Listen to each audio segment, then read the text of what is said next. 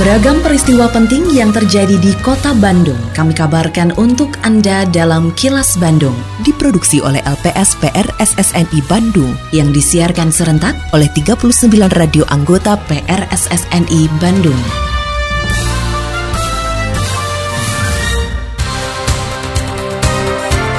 Sejumlah informasi aktual kami hadirkan untuk Anda dan inilah informasi utamanya pengalihan pengelolaan kebun binatang Bandung untuk masa transisi. Perlu sanksi tegas ubah pola pikir pengelolaan sampah. Pemprov Jabar bakal intervensi turunkan harga daging ayam. Saya Santika Sari Sumantri, inilah kilas Bandung selengkapnya.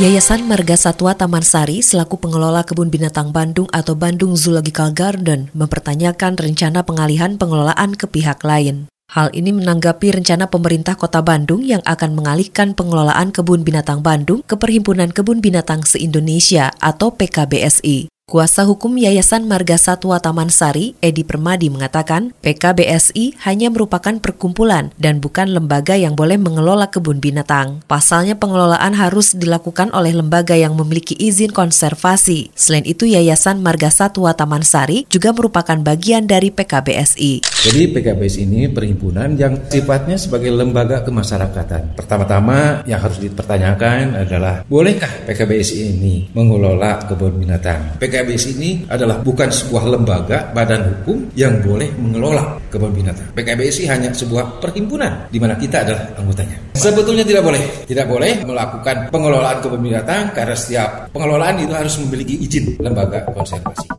Pengalihan pengelolaan kebun binatang Bandung ke Perhimpunan Kebun Binatang Se-Indonesia atau PKBSI dilakukan selama masa transisi. Pelaksana Harian atau PLH Wali Kota Bandung, Emma Sumarna mengatakan, di masa transisi PKBSI dinilai tepat untuk mengelola sementara kebun binatang Bandung. Menurutnya hal tersebut berdasarkan masukan dari sejumlah kalangan yang memiliki perhatian dan kepedulian terhadap keselamatan juga kesinambungan satwa koleksi kebun binatang Bandung. Emma menegaskan pihak yang selanjutnya mengelola kebun binatang Bandung adalah yang memiliki aspek legalitas. Meski begitu, pemerintah kota Bandung belum menentukan apakah akan dilakukan dengan pola kerjasama atau pola sewa seperti yang sekarang dilakukan oleh Yayasan Marga Satwa. Emma memastikan kebun binatang Bandung tetap ada dalam rencana tata ruang pun tidak ada alih fungsi. Selain itu kebun binatang sudah menjadi ikon kota Bandung sekaligus sarana wisata bagi masyarakat. Advis dari orang-orang yang memang punya atensi dan perhatian kepada keselamatan dan kesinambungan mengenai masalah satwa ini. Dan mereka juga kan berkomunikasi dengan kita, mereka paham dengan apa yang menjadi tugas pokok fungsi ya. Walaupun saya kan tidak dalam kompeten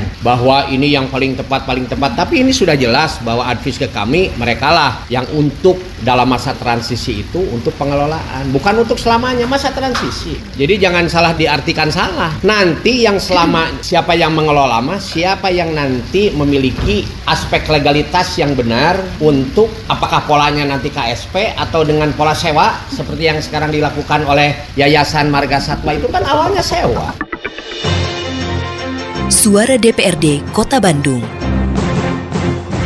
Anggota Komisi C DPRD Kota Bandung, Sandi Muharam, membenarkan perlu sanksi tegas dan proporsional untuk mengubah pola pikir masyarakat terkait pengolahan sampah. Selain itu, pemerintah harus secara kuat dalam melaksanakan program 3R atau di Kota Bandung disebut dengan Kang Pisman. Pasalnya jika warga sudah mengelola sampahnya, harus juga dibangun tempat untuk penyelesaian sampah. Menurut politisi PKS ini, di saat masyarakat sudah mau memilah sampah, perlu dipikirkan juga lokasi penampungan dan pengelolaan sampah basah, apalagi dalam skala besar, sehingga bisa dimanfaatkan menjadi kompos atau pupuk organik. Sampah juga sama, aturannya harus ditegakkan, kesadaran juga harus dibangun. Menyelesaikan sampahnya ini kan tidak sederhana. Ya. Jadi pemerintah itu harus secara kuat kalau bahasa saya melaksanakan program yang 3R itu. Ya Kang Pisma, nah itu kalau bahasa kitanya Kang banyak masukan sekarang ini sudah dipilah tapi anggarnya dihijikan pas di TPS-nya karena apa? karena kita belum punya tempat ini sampah basah itu selesaikannya ke mana?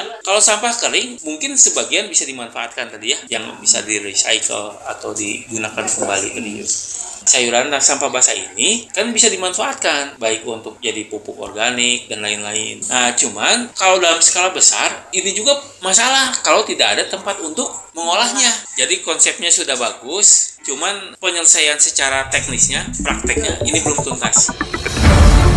Kini, audio podcast siaran Kilas Bandung dan berbagai informasi menarik lainnya bisa Anda akses di laman kilasbandungnews.com.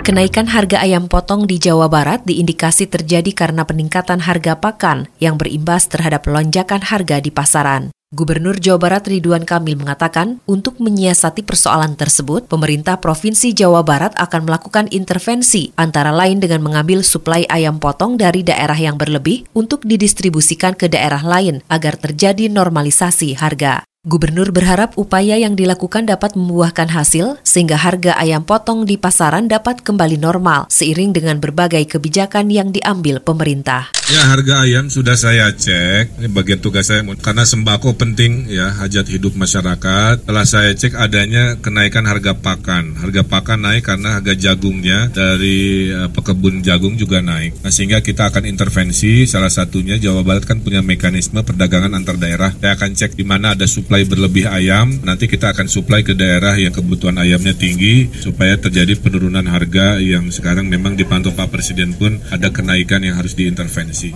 Mudah-mudahan dalam waktu dekat harganya bisa stabil lagi sambil kita evaluasi pakan untuk peternak ini bisa kita carikan solusi-solusi yang lebih jangka panjang.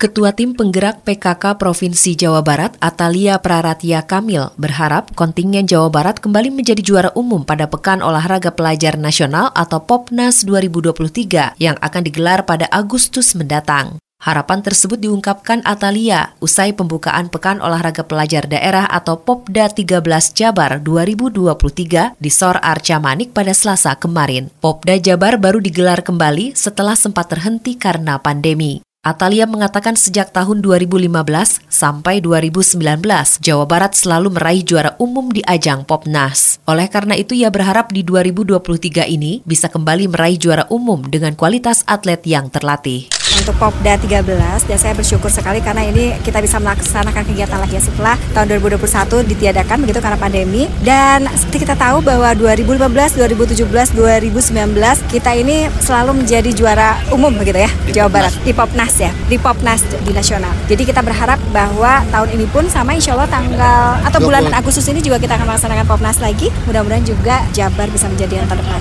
seperti itu. Amin. Mohon doanya ya. Masjid Salman ITB kembali menggelar Adha Festival meski digelar selama satu hari pada Minggu 1 Juli 2023. Animo masyarakat untuk berkunjung sangat tinggi. Ketua Pelaksana Adha Festival, Rizky Nipar Perangin Angin mengatakan, berbeda dari tahun sebelumnya, Adha Festival kali ini lebih beragam kegiatannya mulai kesehatan, seni budaya, dan teknologi. Menurut Rizky, melalui Adha Festival dengan tema Hidupkan Ekosistem Kebaikan, pihaknya mengajak masyarakat untuk selalu berbagi kebaikan tahun ini kita namakan ada festival. Kenapa? Karena cakupannya kita nggak cuman pengen dari Bandung aja kayak gitu. Jadi cakupannya kita pengen di luar Bandung. Tak kenapa kita namakan Jabar ada festival atau Indonesia ada festival? Karena kalau kita namain Jabar juga itu terbatas gitu. Nyatanya kita punya peserta dari Sumatera Utara gitu. Kita melingkup dari seluruh Indonesia. Jadi kita namakan ada festival. Assalamualaikum warahmatullahi wabarakatuh. Sampurasun, salam pariwisata dalam rangka meningkatkan promosi pariwisata, Disdikbar Kota Bandung selalu menghadirkan informasi terkini perihal kebudayaan, pariwisata, dan ekonomi kreatif dengan media yang digunakan untuk Instagram Live dilakukan setiap hari pukul 11 siang, 1 siang, dan 4 sore. Dan untuk siaran radio reguler dilaksanakan setiap hari Jumat pada pukul 13.30 di Radio Sonata FM. Dan untuk konten foto, video, serta konten lainnya ada pada Instagram tic.bandung. Dan buat Anda yang ingin mencari informasi informasi secara langsung dapat mengunjungi kantor Turis Information Center di tiga lokasi. Lokasi pertama di kawasan Masjid Raya Bandung, lokasi kedua di Bandara Hussein Sastra Negara, dan lokasi ketiga ada di Lobi Hejo 23 Pascal Shopping Center Bandung. Mari dukung kemajuan pariwisata di Kota Bandung dengan follow Instagram tic.bandung. Hatur nuhun. Wassalamualaikum warahmatullahi wabarakatuh. Tetap jaga kesehatan diri dan keluarga dengan terus menerapkan perilaku hidup bersih dan sehat meski pemerintah sudah menetapkan status pandemi COVID-19 di Indonesia berakhir dan mengubah COVID-19 menjadi penyakit endemi di Indonesia. Terima kasih Anda telah menyimak kilas Bandung yang diproduksi oleh LPSPR SSNI Bandung.